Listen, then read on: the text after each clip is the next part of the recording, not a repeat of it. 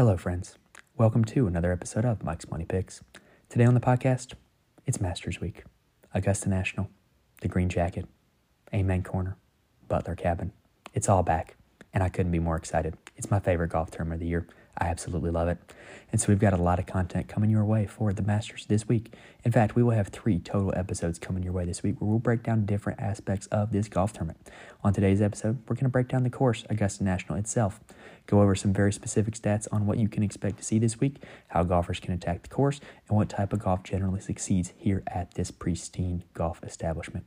On tomorrow's episode, we're going to do our DFS preview, talk about how to build DFS lineups, talk about different guys you can target, different value plays you can look at, and just different ways that you can score DraftKings and FanDuel points on your way to possibly winning $1 million. And then on Tuesday's episode, we're going to break down some different picks and bets that you can make if you're doing any kind of pools, any kind of drafts, who you might want to target for that as well, and just kind of any sort of other ancillary things you can do surrounding the Masters. Y'all, it's going to be a great week. Make sure you subscribe to the podcast so that way you'll be notified when new episodes drop.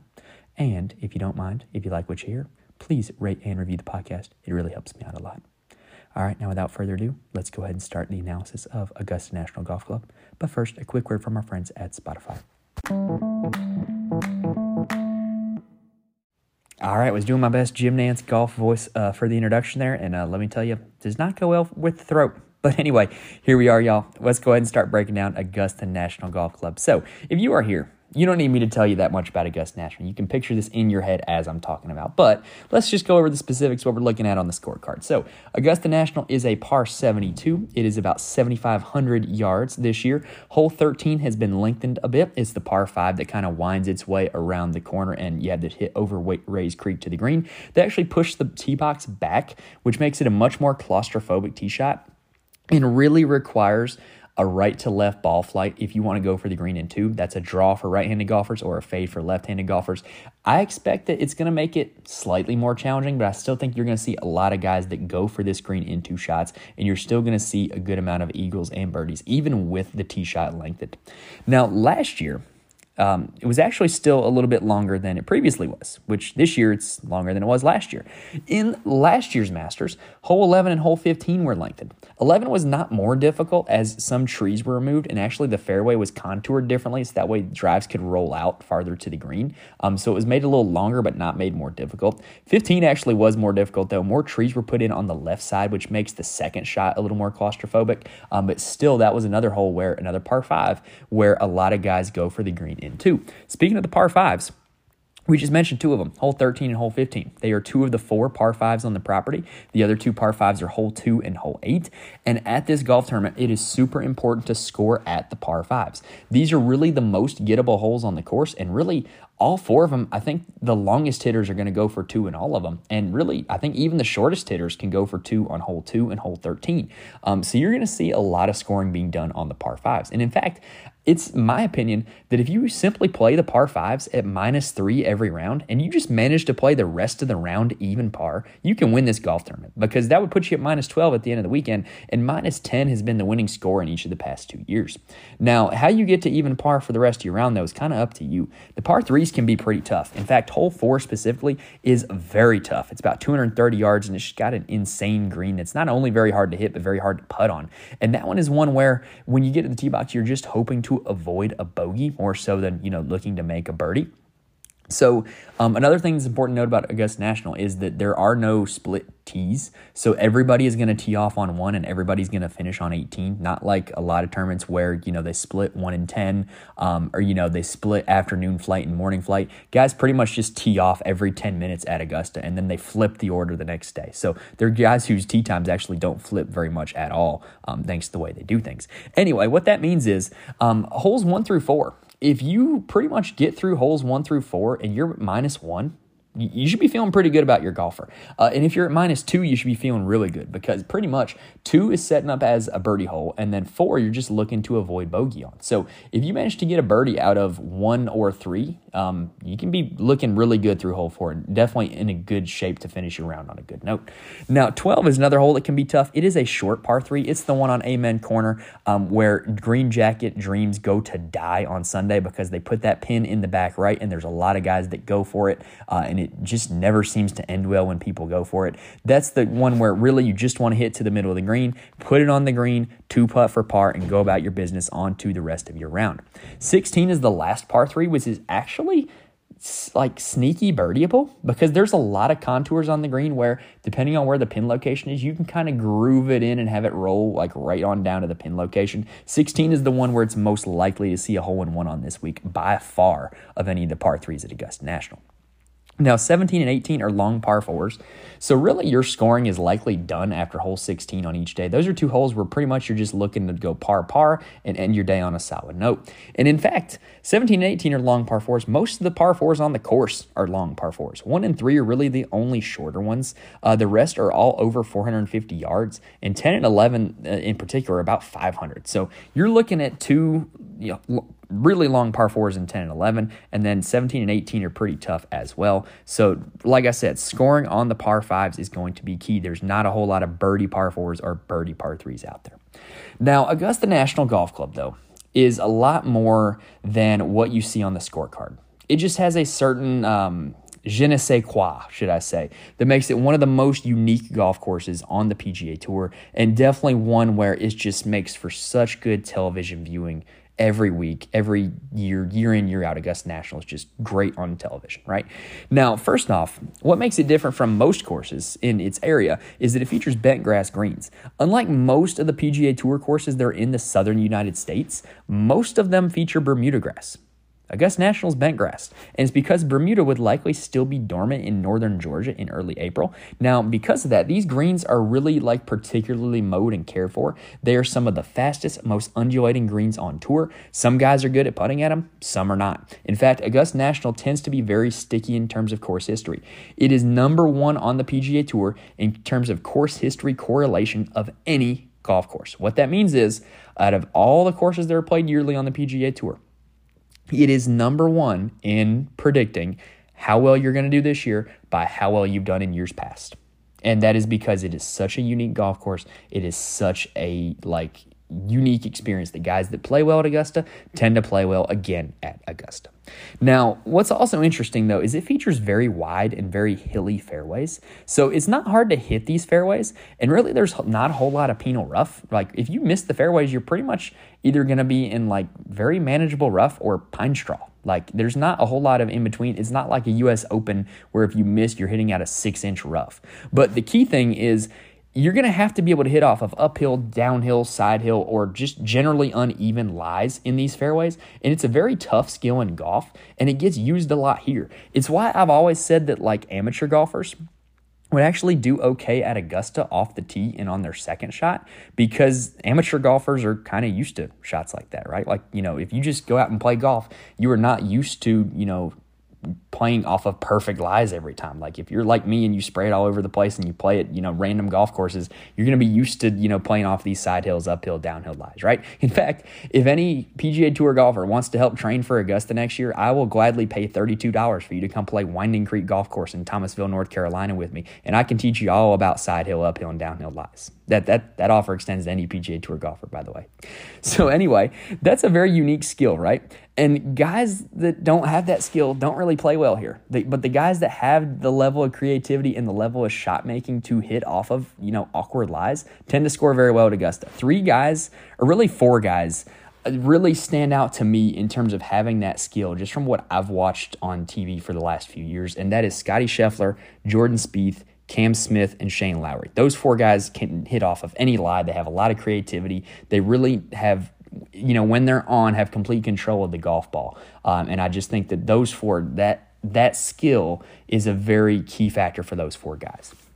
In fact, Augusta National as a whole requires a masterclass of shot making in order to succeed. You have to be able to deal with the terrain in the fairway, but you also have to have a lot of finesse and touch around the greens. These greens are very undulating. They're very fast. And so you have to be really deft with your pitch and your chip shots if you want to be able to get up and down. The green regulation percentage is not super high here, so you're going to have to be able to get up and down for those pars. And around the green play is an important statistic to look at year in and year out. But the problem is because of how this course is set up, there are guys who are good around the green here that aren't good around the green elsewhere. But generally speaking, if you're good around the green elsewhere, you're going to be good around the greens at Augusta National. It just requires a little bit of touch and a little bit of finesse.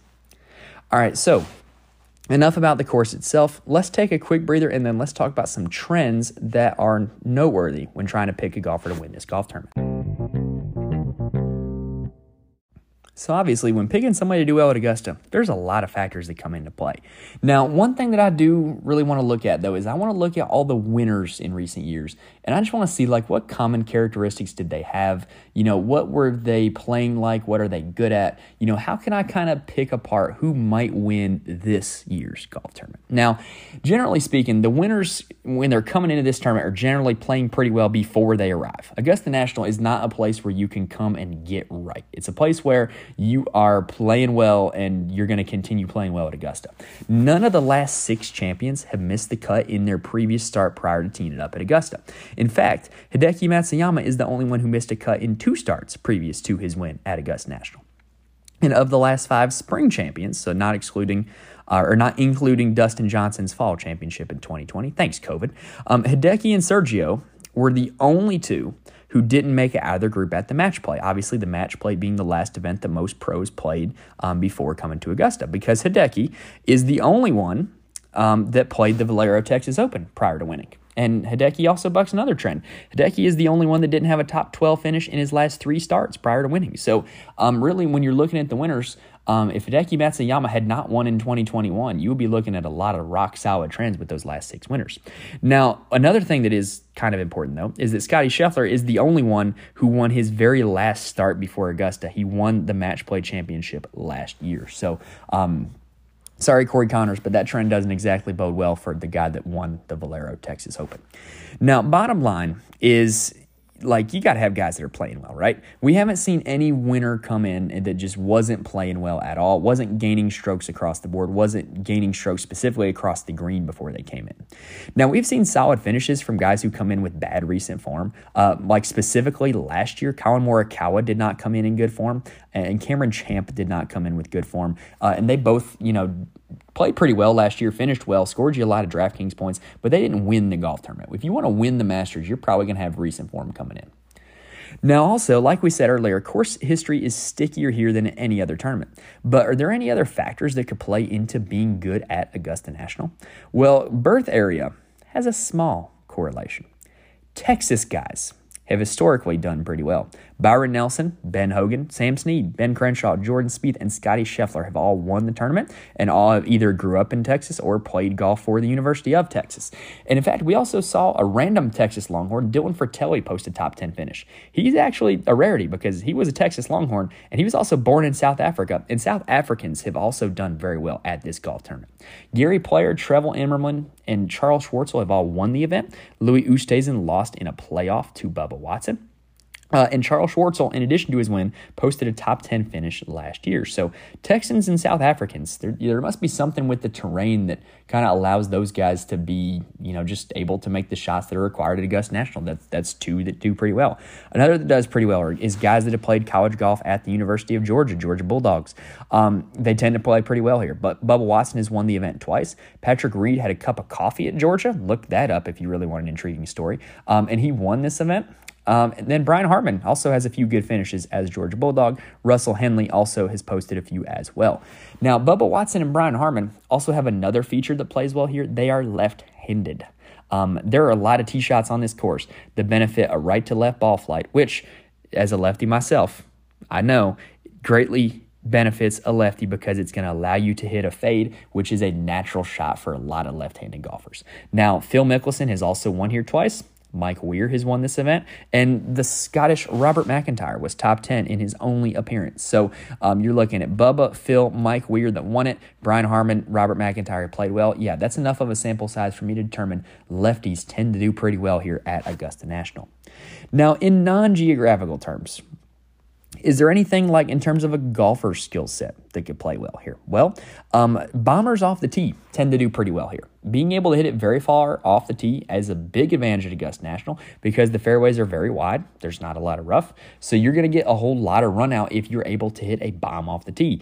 And really, honestly, there's not a whole lot of holes where water comes into play. So you can't really spray it into a whole lot of trouble. Yes, you could end up in the trees or in the pine straw, you know, having to punch out. But hey, that's just a one shot. And you're probably going to be able to get enough run out that you're going to have a wedge into the green from wherever you punch it out to.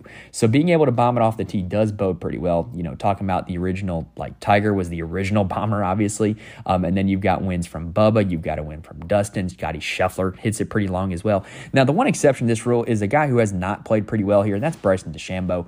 And to me, that kind of doesn't, like, shock me. Like, I was all on the Bryson train, like, when he was starting to do his stuff in 2020, won the U.S. Open. I'm like, holy crap, this guy might revolutionize golf. But Augusta National, it just doesn't play well for him because he's so robotic in everything he does. You know, all his irons are one length. He tries to do the same thing every time. But you can't do that at Augusta National because you're not going to be dealing with these flat lies every time. And so just, you know, you're going to have a level of creativity. Just being a bomber off the tee doesn't just instantly make you have you know, some good success. You're going to have to be creative off the tee, around the green, with your irons. Like, you can't just hit it like you're at a driving range every time. Now, lastly, there are also a few guys who are bad putters, but are somehow good putters here at Augusta. It doesn't make a whole lot of sense, but it happens. Specifically, Corey Connors plays really well here and putts really well here. Will Zalatoris plays really well here and putts really well here. And Adam Scott, another noted bad putter who putts really well here. So if you're looking like at all the numbers this week, I would kind of throw out putting in general as a determining factor, unless it is their putting specifically here at Augusta National. Now, lastly is the whole trial of the debutante. Guys that come and play Augusta for the first time. How do they do? Well, we have seen a lot of good finishes from debutantes like Jordan Spieth, runner-up in 2014. Will Zalatoris, runner-up to Hideki in 2021. Minwoo Lee was not bad last season. But we have not seen a debutante win the Masters since Fuzzy Zeller back in 1978. So, quite a long time and quite a big enough sample size to determine, hey, there probably isn't going to be a guy making his first trip to Augusta that wins here. You're generally speaking, the more you play this course, the better you get at it. And when you're looking at guys' course history, I like to see guys who get better every time they play here, right?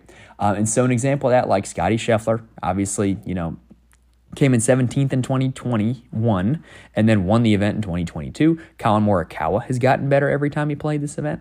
So, you know, that's something to look at as well when you're looking at course history is you want guys that, you know, maybe they might really had not played well here as a debutante, but now are they playing well here as they get later into their careers? All right, so let's go ahead and take another quick breather, and then we're going to talk about a few comp courses for Augusta National. You know, what can we compare this course to? So first off, you know, I've been going off on pretty much all day about how you can't really compare Augusta National. It's super unique. Like, you know, there's nowhere else like it. So yeah, there's no course that like is directly like Augusta National. But I do think that there are courses out there where guys who do well at Augusta National also do well at these other courses. And there's also features of these other courses that kind of play a little bit with like what we're going to see here at Augusta. So the first of which that I think is the closest comparison is Riviera, which is home of the Genesis Invitational, which has been won by Tiger Woods, Phil Mickelson, Dustin Johnson, Bubba Watson, and Adam Scott, who have all also won the Masters. So, you know, it's kind of a decent comparison because of its length. It's about the same. It's also got very unique green complexes. It's very tough to get up and down. It's got those little short game areas where, you know, you got to have a lot of skill around the greens to get up and down from. But Riviera is much flatter, and Riviera is much narrower than Augusta National. So I don't think it's the best, like, apples-to-apples comparison. But, hey, the around-the-green play and the length all do kind of match up. Now, recent winners of this event include Jon Rahm, Joaquin Niemann, and Max Homa. Tony Finau has also played well here. Colin Morikawa and Rory McIlroy have also played well here.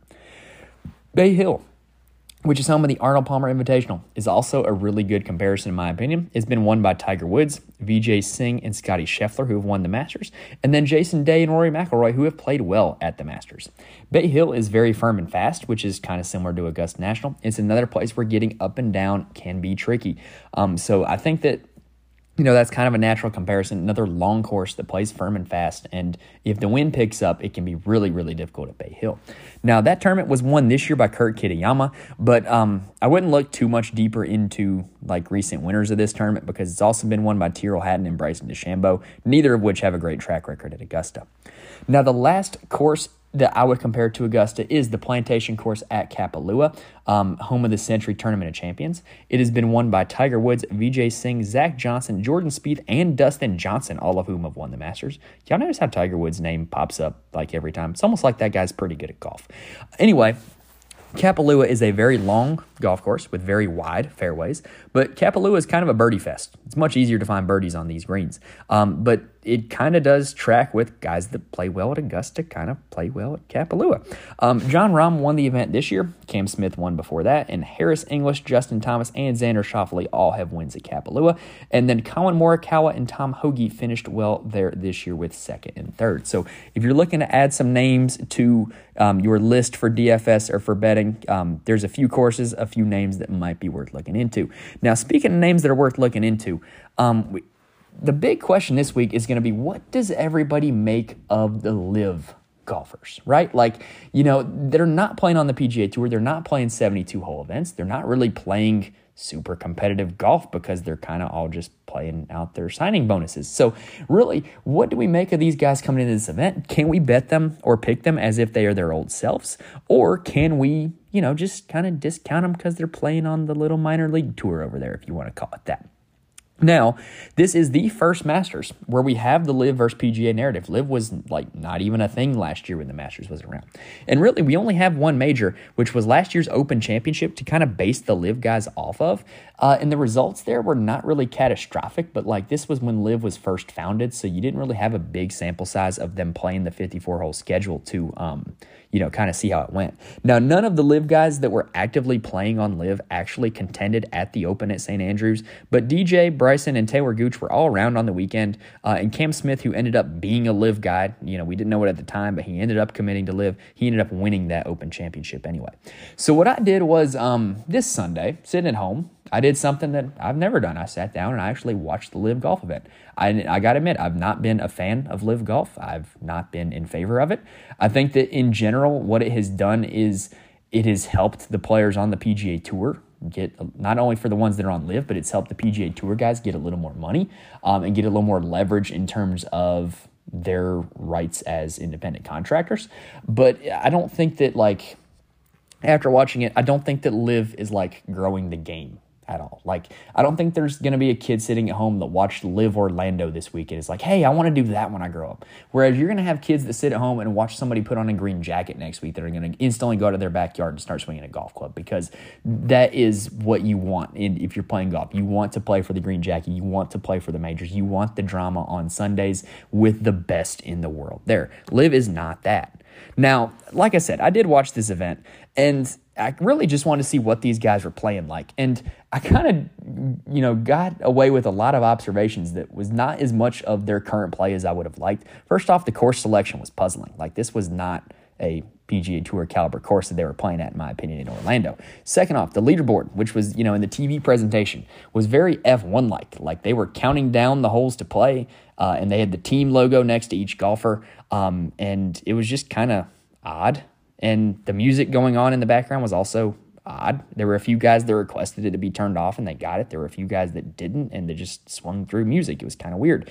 But the weirdest thing of all was the shorts. Like, I didn't think it was very weird to be playing golf in shorts, because me personally, I play golf in shorts a lot, right? But there are a lot of golfers on the LIV Tour that simply do not know what combination of shoes and socks to wear with shorts. And a lot of them looked very goofy. Like Brooks Koepka pulled it off. Like, you know, he was showing the calves, good combination of shoes and socks with the shorts he had on. You know, it looked all right. But there were a lot of guys that just looked plain goofy wearing shorts and golfing. And it just, it was very distracting. Anyway, the last part of it that was very distracting was I found it very cringeworthy how they kept kind of forcing the team narrative down everyone's throat. Like, they kept cutting to random guys and like saying like, oh, like, you know, this is to get their team to minus 25 when it was like seventh on the team leaderboard. Like, I just thought it was kind of odd. They kept talking about the teams, and it's like, you know, these are kind of just made up teams where the talent isn't really even all that even between the teams. And so it just doesn't really feel like a like a genuine narrative. It feels kind of forced. It feels kind of uneven. And it just was kind of weird that they kept hyping it up as I was watching this event. I very much did not care for the team aspect. But here's the big takeaway from LIV. At the end of the day, it's a lot of very talented golfers. That this is not top tier competitive golf.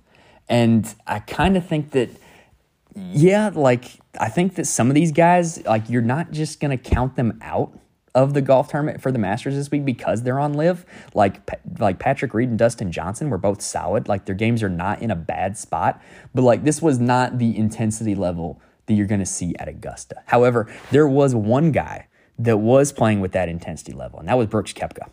Brooks Koepka absolutely had his swagger back playing this LIV Orlando event. Like he was walking around like he was, 2019 Brooks Koepka. Like, I'm about to win every major. I'm about to dust all of y'all. I'm the baddest MFer here. Like that was just how he was walking around. And his approach game in this golf tournament was outstanding. He was like hitting what felt like every green to, hitting it pretty close. And then he was making the putts. He hit a lot of clutch putts to kind of keep the lead over Sebastian Munoz, even when Munoz kept pressing him. And so if you're looking next week for the Masters, if you're looking for what any of these LIV guys do, I would be inclined to give Brooks Koepka a serious look. Not only because of what he did here at LIV Orlando, but because of what he's done in his career. Brooks Koepka lives for the four majors.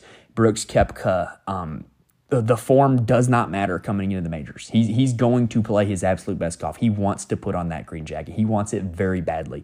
And so he's kind of the guy that I'll be looking at out of all the big name LIV guys that I'd be looking into playing this next week here at Augusta. Now, if you're not playing any of the big name LIV guys, I think Louis Oosthuizen and Charles Schwartzel are both LIV guys that, even though they didn't finish well this weekend, their course history at Augusta speaks for itself. And I'd definitely be interested in playing them as value plays on DFS. Speaking of DFS, that concludes our course preview episode for the 2023 Masters. We will be back tomorrow to talk about DFS specifically. We're going to be doing our DFS preview. So we're going to be talking about lineup construction. We're going to be profiling individual golfers, who we think might play well here, who we think might not play well here, and just going on different ways where you can fill out your lineups. DraftKings is doing the Millionaire Maker. Talk about some strategies for winning that Millionaire Maker as well. All right, so that does it for the first of three Masters episodes this week.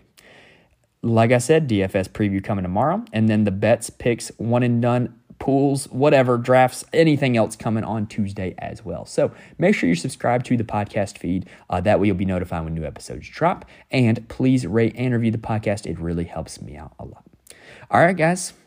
Like I said, we'll be back this week. Best of luck to everybody with whatever you're doing for the Masters this week. Thank you guys for listening to this episode, and I will see you guys tomorrow.